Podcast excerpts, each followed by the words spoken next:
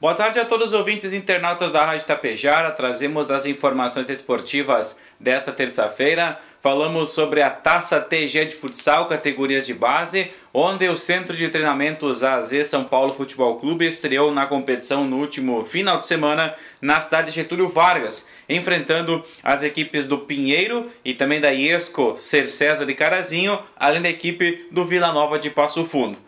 Foram três partidas, duas vitórias e um empate, então, para a equipe de Tapejara, começando muito bem, então, fazendo sete pontos nessa primeira rodada aí da fase inicial da Taça TG de futsal. Com certeza vai trazer bons frutos aí nessa categoria sub-7. Tem ainda mais adiante novas rodadas pela frente, então pode ter certeza que o time tapejarense vai chegar longe na competição.